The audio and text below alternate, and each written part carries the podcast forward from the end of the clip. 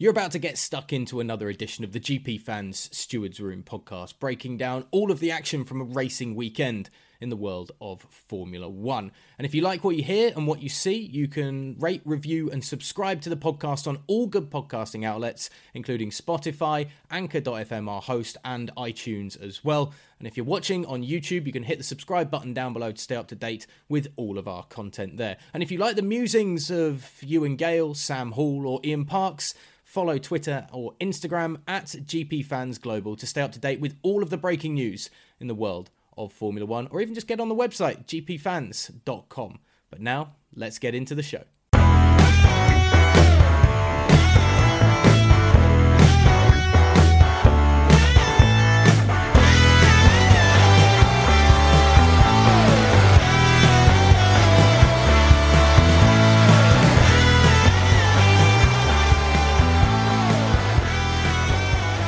Welcome back to another edition of the GP Fan Stewards Room podcast. Austin, Texas did things bigger and better than perhaps ever before, and we certainly got plenty of excitement as Red Bull wrapped up the constructors' title. George Russell sent Carlos Sainz into a spin, and there's a whole lot on and off the track to get into this week. No Ian Parks, who is diligently out in Mexico making sure preparations for the Mexican Grand Prix are all going to plan.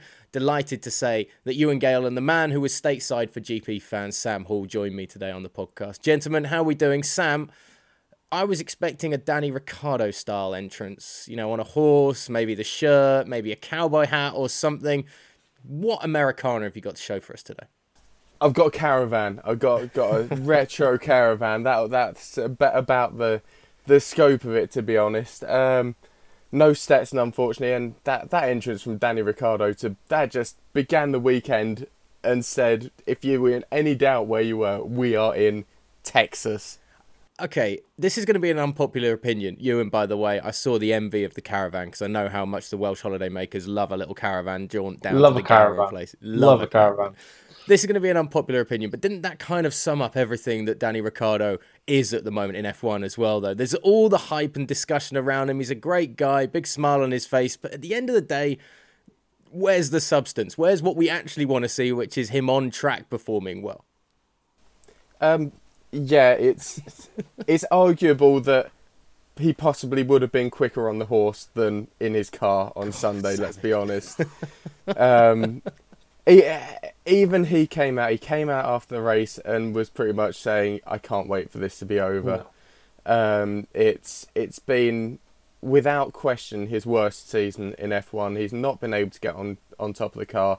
He's not had the pace. Lando Norris and his incredible talent has just really not helped. Everyone was excited when they got partnered to see how Lando would stack up against Daniel, and then it's more, it's just not gone in any way right for Daniel. He's not going to be on the grid for next year again. He confirmed that this weekend, and it looks like he'll get a reserve drive. Rumours are that it's not going to be Mercedes, but it will be a top team, which you you put two and two together, possibly making five here. But could he be going back to Red Bull? Um, he, it was a an atmosphere that he was welcoming, that he was successful in. So F1 needs Daniel. He's he's just such a personality. Um, but at the moment, he's lost his way. A lot will depend, I think, and it's why I think a year out's good for him. I don't think the tyres, the switch to the 18 inch tyres, have been that helpful. I think a lot next season with the new prototype tyres that they're testing, if they give F1 cars a bit more of a pointy front end, a bit less understeer, I think you might see Daniel come back. If not, I don't think he will, because I think that's the underriding reason why he just hasn't been able to get on with it. Is that understeery sort of characteristic? McLaren was understeery last season anyway, which wouldn't have helped him. And these tyres are understeery with the, the larger rims and the, just the profile of the compound. So that'll be the big difference. If the new tyres that Pirelli bring in are more pointy, I think that will be the hinging point for whether Ricciardo comes back. I'm never a fan, Sam, of when somebody says that a sport needs a certain individual because it's all about the sport and not about the individuals, which is why we should talk a little less about Danny Ricciardo and more about what happened, at least on track. We will get to, of course, the weekend for Red Bull wrapping up the Constructors' title. Max Verstappen with another victory, 13 now on the season. We'll talk about that a little later on as well. Let's talk about corner number one. Carlos Sainz struggling down to that first corner, gets beaten off the line by Max Verstappen, and then he's out of the race on lap one again. I mean, this is for the Ferrari driver. Such a frustrating season of errors that he's made, errors that the team's made, but also errors that others have made. And it's George Russell once more, who, I don't know, as a fan, I've had enough of hearing George Russell complain about incidents that he's either caused or are nobody's fault over the radio for long periods of time. Russell tagging Carlos Sainz puts him all in a spin. Ewan, it's hard luck on Sainz. It's an incident caused by Russell. Perhaps it was more of a racing incident because it's turn one. Where are we going with this one? I think the penalty's right because Russell locked up. Um, I do think the penalty was lenient enough for it being first corner of a Grand Prix. You know, I've said this plenty of times on the podcast. I don't like penalties on the first lap of a race. However, Russell lost control. He locked up. That's a fact. Um, a, a bit unlucky that Sainz was swinging across the apex, but again, you know, if you're such a good driver as, George is. He's earned his place at Mercedes, but he should be able to anticipate that in a battle for the lead, at a corner of that profile, Sainz is going to maybe try the switchback. So, yeah, unlucky for Carlos. It's two retirements on first lap. I know he came back to this bit, but retired on first lap essentially. Two retirements on the first lap in two races. Both of them unlucky. Obviously, in Japan, there was Aqua aquaplaning, uh, which could happen to anyone. Uh, back at Imola, he got taken out on the first lap by Ricciardo, of course, as well. But you could argue that his crash in qualifying uh, that weekend put him in that situation. So a lot of bad luck for Carlos. Um, and as he said after the race as well, it's not just losing out on those points, especially now the championship's ended. That's two races where he's done no race distance, which is no learning behind the wheel of the car that he can take into the last three races into next season, and that will help uh, hurt the development as well for for both driver and team. He can't give any feedback back to the team, so when they turn back up at, at a bumpy circuit like Austin next year, next week, whatever it might be, they've only got one side of the garage they can go off. Um, so so that's where it hurts as well. It's not just the points. The points don't really matter now, do they? With the championships wrapped up. Yes, Carlos will want to be second in the championship. That's pretty much gone now. Um, but realistically, that development cycle and the feedback that they need from Sainz, they've lost two times in a row now. It's not just that as well. It's, I mean, it's it's frustration for Sainz as you mentioned, because Ferrari was saying that they're trying to experiment in these last four yeah. races as well. I think it was uh, either yourself or Sam who put that article out before the weekend started that Ferrari really want to use these last four races to look at 2023 and see how they can close that gap, Sam. Yeah, I mean they've they've got to because I mean you look at across the season they've they started the season with arguably the quickest car and it was possibly that way until the summer break and then since then or certainly since France it's been the Red Bull show um, and Ferrari's been there on single lap pace, but over the course of a race distance, they've just not been a match at all. Um, I would say on the incident between Sainz and Russell that it's kind of one of them that's typical of this track because it's really wide. It widens when the pit lane comes out and then widens still as you go up the hill into a very narrow exit, or it's not narrow to anyone else, but for an F1 track, it's narrow on the exit. So you've got about 20 different lines that you can use going into the corners and only really one that you can use going out of it. It encourages overtaking and bold moves like the one that George did.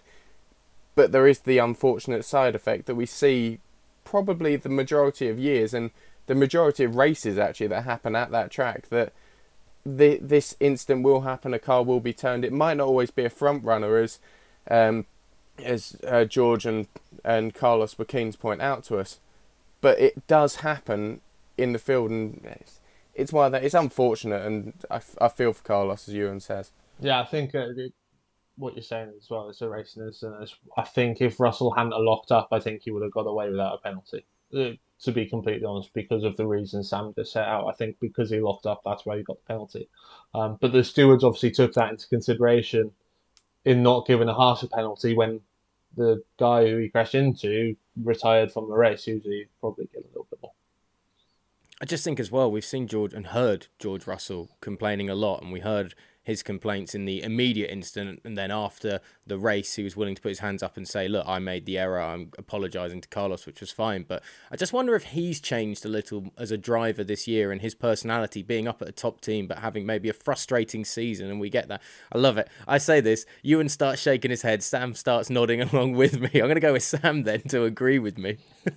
yeah, I, I I think it's just something that you can't help. I mean, when when you get into a top team, you're racing in a different pressure cooker really. There's different different expectations. You're expected to be fighting for podiums, potentially not fighting for wins if you're in a Mercedes at the moment, but definitely pushing for a podium berth. And George is just making those few mistakes. Uh, he coped so well earlier this season, but I don't think he's helped by the improvement in form of Lewis as well because this is just putting that extra pressure on him. When you see Lewis is outperforming him on a weekend in qualifying the race, just incrementally, it's it's building. And George hasn't had that in F1. He's not had a teammate who can push him like that. So it's a first, and he'll get used to it. He will bounce back from it, but this is it's a learning curve for him. Yeah, I mean, for for for Russell, I don't think there's any change really at all. Um, at Williams, he was very similar. Fantastic in qualifying. Yeah, one of the best on the grid in qualifying. Always eked out those extra tenths when he needed it. But we saw when he was at Williams, he had a few errors over the course of a race distance, and it's why at the time, uh, probably before Belgium, was when I, I was still sort of sticking that maybe Mercedes would want Valtteri because you knew what you've got with him.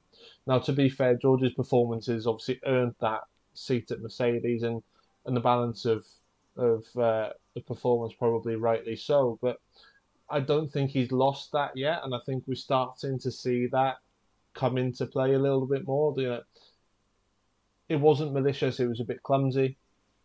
Uh, there were a few moments in Singapore that were a bit clumsy, um, and and as Sam rightly pointed out, you know, Hamilton was struggling at the start of the season to get on top of the W13. Mercedes were going in miles different uh, different directions mm. between the two cars, trying to figure out what was going on. And it seemed that Hamilton wasn't getting the rub of the green with that sort of stuff. Couldn't get on top of the car. Was struggling. I think since maybe Silverstone onwards, Hamilton has just been Hamilton. He's racing at Hamilton pace as we've seen over the last however many years that he's been in F1. And I don't think that's any of any detriment to, to Russell. I don't think Russell's done anything wrong since. It's just Hamilton is being as good as we know he can be. So I, am not going to sit here and say, mm, you know, Russell's gone off the boil a bit. I'm not going to say, oh, Russell's under pressure because he's at Mercedes, because I think it's the same Russell as we've seen since he's come into F1, especially in the last two two years. So I just, uh, I just, I just think you, and it's uh, not necessarily the driving style, but it's more we're seeing that like George Russell's personality at Williams is a different personality to the one we're seeing at sure Mercedes. I'm not sure it is. I mean, I take it back to Imola when he crashed with Valtteri. Um, when he was at Williams, you know, very much the same accusatory over the radio, and and in the heat of the moment, because obviously, when when a driver crashes out of a race, they go straight to the media pen so they still got all that emotion built up. Whereas the difference between uh, the Russell and Bottas crash in Imola last year to the Russell and Sainz crash this year is Russell's had the full race distance before going to the media. So his reaction in the aftermath of the Bottas crash was still an emotional one. The one after the Sainz crash was a considered and more thought through when when everything's died down. So I think every driver has that. We've seen Fernando uh, after the crash with Lewis in Belgium, where Fernando straight away was complaining about Lewis and saying that he can't drive unless he's out in front. But then after the race, he's you know he's sort of backtracked in his comments. Are you, are you trying to tell me Russell that, thing. You trying to you tell know? me that guys driving at 200 miles an hour making contact with each other on a racetrack have got adrenaline and emotion Yes. running through them? Yes, nah, they exactly need to be completely deadpan, emotionless, and critically analysed in the split second as they're talking to their team radio that they don't know if it'll be played out on air or not. yeah, because another example is yesterday, you know, uh, or, or on Sunday in the race, Fernando straight away after the crash with Lance Stroll um, said that was a late move. After Hmm. the race, and having been to the stewards, he comes out and says, "Oh, that was it. You know, I don't think he deserves a penalty. It was six of one, half a dozen of the other, and it was just one of them things we're racing sort of thing. We moved at the same time, so yeah, drivers are different behind the wheel, and I'm not going to criticize George for saying Alright. what he said. You know, Should Fernando Alonso have been handed this hefty penalty after the race, then, seeing as you brought up Alonso and Lance Stroll, because of that right wing mirror that came off his car in the aftermath of a huge impact that took Stroll out of the race, sent Alonso's car flying up into the air slightly. He comes down very heavily, gets it back to the pits, they get it sorted, but this wing mirror comes off. And after the race, Haas go to the stewards and say, Well, Kevin Magnussen had that earlier in the season, and Alonso didn't get the black and orange circled flag. It's not fair. And Alonso gets tagged with this hefty penalty 30 seconds. He's out then of the points. Alpine miss out on some vital points in the constructors' battle. Should Alonso feel hard done by, seeing as the FIA during the race and after the race seemed to deem that the car was okay, as Alpine have said in their statement? I'm gonna bring out that Ronseal fence again. Um, we'll have a Rons because it's the answer is genuinely it's twofold. It's equally yes and no because the yes is it's the team's responsibility to ensure that the car at all times confer- conforms to the regulations and is safe. When he was out on track with a mirror that was flapping about and ultimately fell off, that wasn't safe and the mirror being off the regulations clearly state as was pointed out to both of us by a Haas spokesperson the rules clearly state a car must have two mirrors at all times. So yes by the letter of the law he deserved a penalty and Alpine should have ensured that. But then you go to the other side of the argument where why didn't the stewards why didn't race control show the black and orange flag and it's not Alpine's fault that they didn't do that. Alpine aren't obliged to suddenly box their car if they think it, it's crash damage, it happens, and the car is still safe. If they've made that judgment call, and the FIA clearly, by not showing that flag, have agreed with that judgment call, that's Alpine shouldn't be punished for that. So it genuinely is an equal parts yes and no. Alpine has appealed or protested the uh, pro, the Haas protest, and genuinely, that I I think they've got a case because Haas's protest was also lodged 24 minutes after the deadline for these protests had passed. So, personally, I think Alonso will get given back the seventh place, but Haas were pretty obviously, to be honest, trying to make a point with this and go, look, we keep being given this why are other people not being given it? And Sergio Perez also they they um, appealed his or protested his car for the front wing, and he got away with it. Um, so, and Ewan's shaking his head. I can see what he thinks about There's, a, that one. there's a tirade coming Uh, from the Welshman, well, yeah. well, quite quite simply put, I don't understand what Alpine are meant to do about a wing mirror falling off.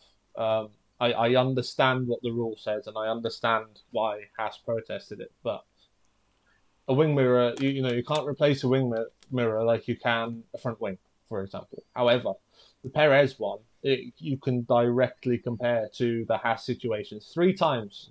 I know, I know, in your little monologue there, Ollie, you you mentioned that Haas were like it's happened to us. Yeah, it's happened to them three times when Kevin Magnussen was in point scoring positions from contact that wasn't his fault, and the front wing was slightly bent, so it was flapping in the wind little, a little bit. It wasn't really damaged.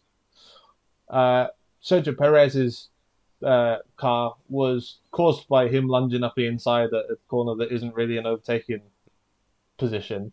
It was clearly damaged so much that it fell off on like lap six or seven when he was overtaking Stroll, which is a safety issue, which is what the black and orange flag is there for. And for me, that that has to be seen as a as the same as what happened to Haas. That has to be a black and orange flag. So out of the two teams to have been protested, I am shocked that Alpine got the penalty and the Red Bull got away with it. Because I, I think we're both on the same page here as well. That Yeah. Haas is perfectly within their rights to turn around and go, hang on, I would have. what is going on here? Yeah, I would have. I would have been sat because, to be fair, Haas was seething before the race in Singapore. They were seething before the race in Singapore over it, and then it happened in Singapore again, almost as if it was written in the stars. Mm. And they were seething afterwards, and for them to see, and I do, I do understand why they've protested it again, more to make a point probably than anything else. Probably not even thinking that anything would come of it, but just to make the point and to almost clarify the position of the FIA. No, P- Perez has to be getting a black and orange flag for that, and the the reason why I think the Alonso penalty is even more harsh is because you can argue with Alonso that the having deemed that the crash because because the stewards have given Stroll a three place penalty for for the uh, for the incident, having deemed that Stroll was at fault for that crash, which they must have done to give the penalty.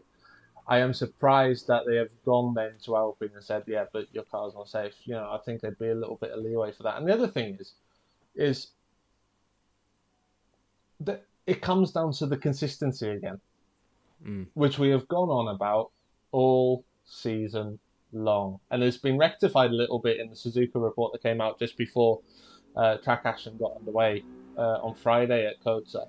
Um, you know, so we're going back to the, the single race director instead of the rotation. You know, this is why teams, drivers, us fans, the man on the moon, go nuts about decisions during a race weekend because there is just no consistency in applying the rules. And you know, like I said, I think Haas probably weren't expecting anything to come of the protests, but it's to make a point point, hundred percent. And I totally agree with it. And it's got to be it's got to be sorted out because you can't keep having these uh, discrepancies. And the other thing is, I don't know whether Sam saw it on social media. Obviously, we've got these conspiracy theorists on social media, and with Red Bull, you know, not being penalised for it, and this is the we said it at the end of Abu Dhabi last year as well. When you have so many inconsistencies, you open yourself up, and the teams, through no fault of their own as well, you open yourself up to criticism from the outside Mhm. world, and it's not what F1 needs. Well, it's also, and there was another case of this as well, and this is going to seem like the Red Bull conspiracy show right now, and Ewan is probably better Oh, you got to you got the check from. Mercedes this week then. Nice, excellent. Yeah, job. yeah, we've got Mercedes covered us this week. It's fine. We are joking, of course, before comments. We always have this disclaimer, but um, uh, in qualifying in Q1, Guan Yu Zhou missed out on Q2 because he had a lap time deleted for track limits. There have been pictures on social media during the rounds of Max Verstappen on his lap that got him out of Q1, exceeding track limits at exactly the same place and arguably by a bigger distance. I haven't gone through the video myself, and Ewan here, as I say, is far better placed. So here we go. He was on the line. He was fine. His left rear wheel was on the line, hundred percent. So Sam's just stirring the pot. In, I've been zo- no, because he's right. Is that people have been mentioning it, and again, this is the problem. You know, th- this sort of ire from people watching from the outside in comes from previous decisions. Well, the, you the trouble for the FIA is that it feels as well, particularly with this Alonso pen, uh, punishment, that the FIA are punishing Alonso and Alpine to cover their own back for something that they missed. Yet, for instance, Anthony Davis at Sky Race Control saw it before Yeah. Brundle even mentioned it. Brundle then had it mentioned to him. Then we cut to the wing mirror falling off. So Sky Sports, for instance, on their broadcast, knew that that wing mirror was dodgy and likely to come off. It was shown coming off in the race director, and Yeah. yet the stewards don't act on it in that moment during the race. Same Right. with Perez's front end plate. That was Yeah, mentioned as he came into the pits. This is the thing, as I, and I don't want to make this just Ewan against the FIA because it's not because the FIA do an awful lot of good as well. You know, the report into Suzuka was extensive, and I think tackled everything that needed to be tackled. And we saw from Alonso as well. You know, the safety of the cars for him to have the crash he did and keep going was incredible. But it's a, it's not the first time this season that the FIA have missed something and had to backtrack on it, and mm. therefore hurting a competitor. Whereas you know, if if Alonso was given the penalty, he could have made the pit stop and made some positions up on fresh tyres, probably. You know, we saw how quickly Vettel got back through the field on his last stint. Yeah, you saw um, Magnussen struggling with no end. grip at the end yeah, completely. Exactly. He was there for the so, taking. So, so and and all of the bottom of the top ten were really, you know, Albon was falling back. He was in ninth at one point with like ten laps to go. So that's where Alpine will feel hard done by. Is yes, they've got the penalty. Yes, it's the same as a pit stop would have been, but Alonso would have been able to at least try and come back through, you know. So it's it's like any of these penalties that are applied retrospectively with time. It's way more of a hindrance at like the end of the Grand Prix than during a race because at least the race exposes well you can make anything up, anything can happen. We've seen that, of course, with uh, Silverstone last year, yeah. for instance, when you know Hamilton had his penalty during the race for what happened with Max Verstappen. Some people wanted that maybe put down retrospectively instead and taken off his time after the race. Such a big impact it is if you take time off a final time rather than during. Um, we can belittle and badger the FIA till uh, the cows come home, but and they've got big cows in Texas, by the mm. way. They've got real big cows, the Longhorns. But let's talk about quickly uh, Red Bull to finish off. Um, mixed emotions for their weekend. Of course, Christian Horner uh, saying to Max Verstappen over the radio, of course, after a very impressive race victory where he had to fight back because of a delayed pit stop uh, to get past Lewis Hamilton. Hamilton just a few laps away from perhaps getting that first win of the season that still is just eluding him. Verstappen picks up the victory, and Horner saying to Max after, uh, Congratulations, you're world champion, we're world champions. And that one is for Dietrich Mateschitz, who sadly, the Red Bull co founder, passed away uh, over the Texas Grand Prix weekend. And the race, dedicated, of course, by Horner and Verstappen to uh, the founder, really, of the F1 team it's a it's a fitting way, I suppose, for Red Bull to wrap up the constructors' title, get the team title on the weekend that a, a man who has been so key to the foundation of that team uh, sadly passes away. Yeah, I mean, Dietrich Mateschitz, his influence in Formula One goes so far beyond probably almost anyone's influence in F1 in history, really. You look at it and you look at the number of drivers that he's brought through. I mean, on the grid at the moment, and I'm probably going to miss one, You've got obviously Tsunoda, you've got Gasly, Verstappen, Sainz, Albon, Vettel. Um, there's probably more in there. I mean, and then you look at the drivers like Buemi and Vergne that have been in F1 that have gone on to win world championships elsewhere because it didn't quite work out for them in F1. And it's his influence, owning two teams as well, owning a track, hosting two races each year during COVID. I mean, he's he's been such a huge part of this that even Mercedes in their press conference on uh, with Toto Wolff after qualifying, they they banned any controversial topics on the cost cap or po- politics to do with Red Bull. They just went no, this is not the time for that. Um, and because Toto Wolff raced in Red Bull colours when he was in GTs as well. Which, as bizarre as that might seem now, he he he has a relationship and a very or had a very strong relationship with Dietrich. So, if there was a result, as much as Lewis getting his first win the season in America would have been a huge story and it would have been the place for him to do it. Red Bull wrapping up the constructors championship and Red and Max Verstappen uh, winning it was the right result for the weekend. Um, it was. There's not often that you say this is a team that needs to win this weekend, but this weekend it was. It almost wouldn't have felt appropriate if it was any other team winning. Mm. Um, and that that's yeah,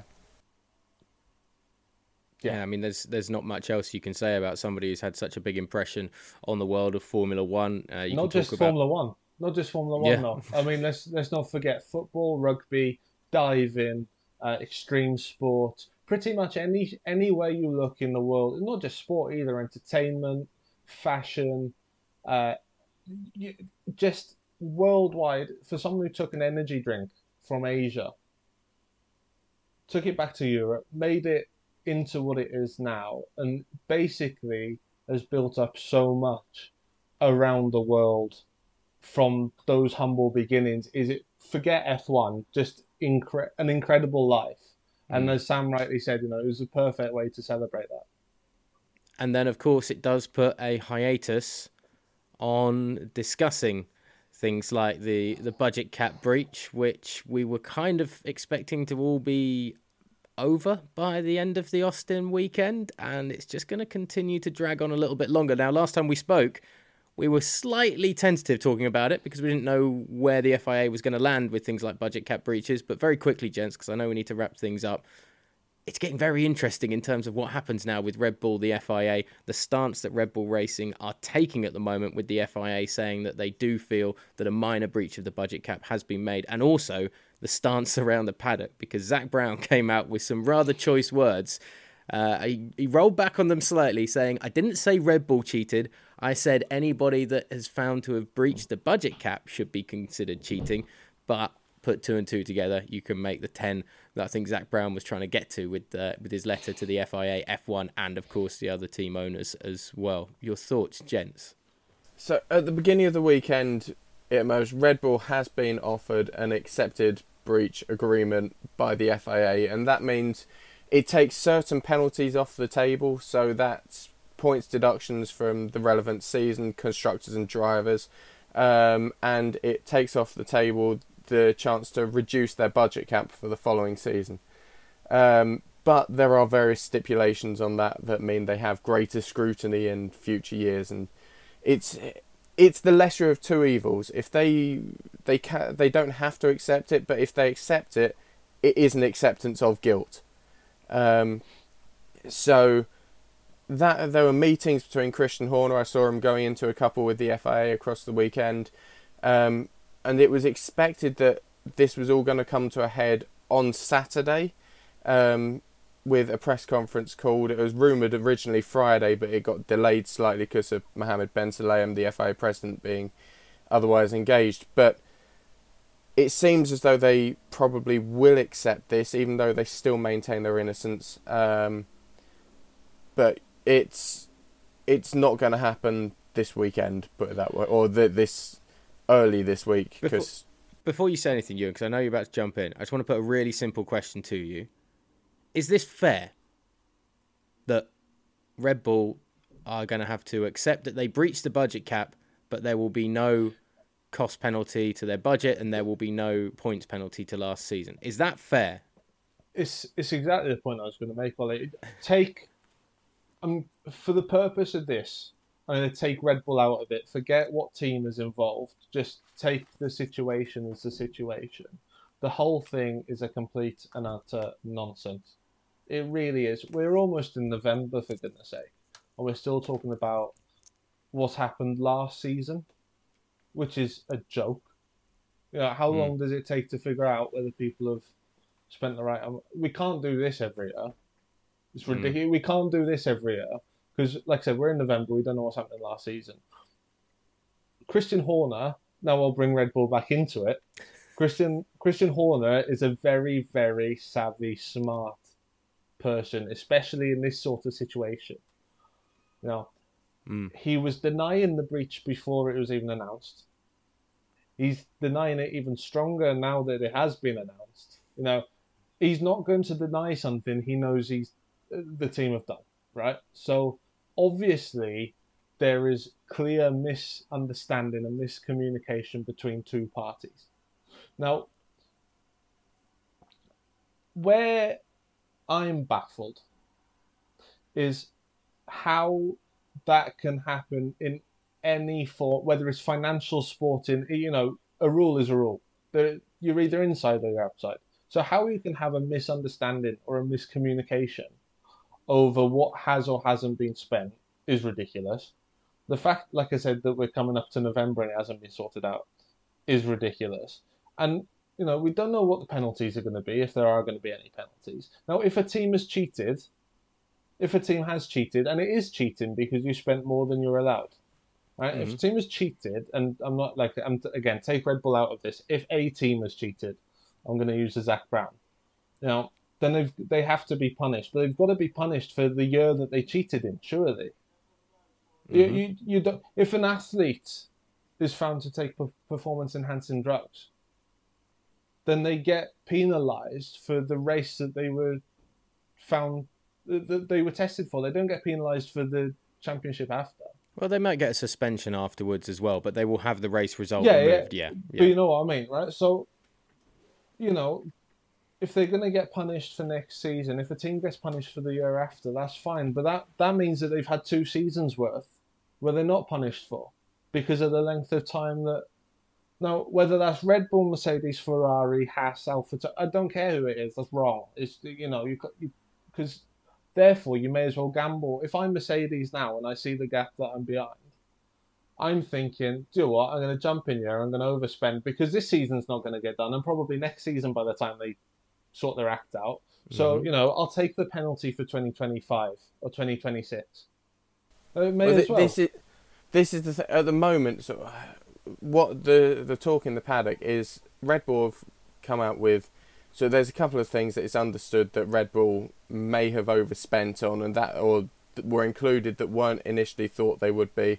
Um, Lunches that are not, that, yeah, that are not that are non-performance related. But the talk in the paddock is that if uh, to relate this to everyday situations, if you go into your overdraft and you say, yeah, but I had to eat, I had to get my shopping, then, and that's what put me into it, then yes, that is what put you into it, but what else have you spent money on yeah. in that month? What else have you, so whatever you stack in whatever position on your account, you can show, oh, this is what put us over, but when it comes down to it, you still go, yes, but you overspent. Mm-hmm.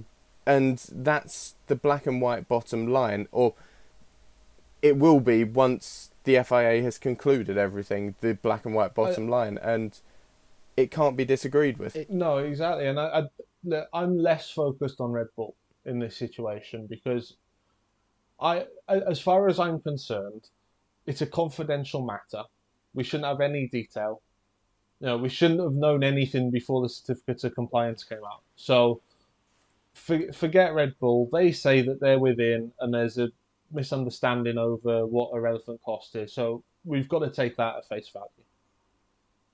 So I then look at what's happened at the FIA, and like I said, we're in November, it hasn't been sorted out. Oh, we're, we're almost in November and it hasn't been sorted out.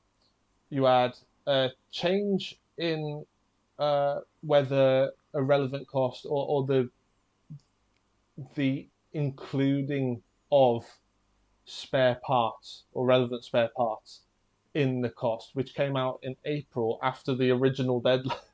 deadline. That's not right. You, can't be changing parameters after they've submitted. Yeah, otherwise every other team would if, have gone, oh, if, we could have chucked spare parts in our additional budget as well. Yeah, that would have been fine. So, so that's a nonsense if that's true. You've got, like I said, there's obviously a leak for other teams and media to have known that there was a breach coming up. By the way, the leak was slightly wrong because they said Aston Martin was in breach. It turned out they'd only had a procedural breach and not a, a, a monetary breach of value. So that's a farce, and you know it's it's wrong. All of it's wrong, and I understand why breach or no breach. I completely understand why Red Bull are so furious at the situation because you've now got, as Christian Horner rightly said, you've now got all the other teams, plus a lot of the fan base, plus, you know, some media outlets, depending on where their allegiances lie. You know, calling them cheats. Calling them cheats, and you can't be a cheat if no one knows any detail in what it is. We saw the video on social media of Max Verstappen and Sergio Perez getting booed by the crowd yeah. on the fan stage. You know, for what? They haven't done anything. They haven't they haven't done anything. It's wrong. So there you go. Can I you... just? I'll be I'll be light though to finish. I just want to say how brilliant Sebastian Vettel was. I re- he, he was stunning, wasn't he? And in those last that- few corners, especially. and that move with Magnussen was just. It's going to be such a shame to see him go, especially if he's driving like that.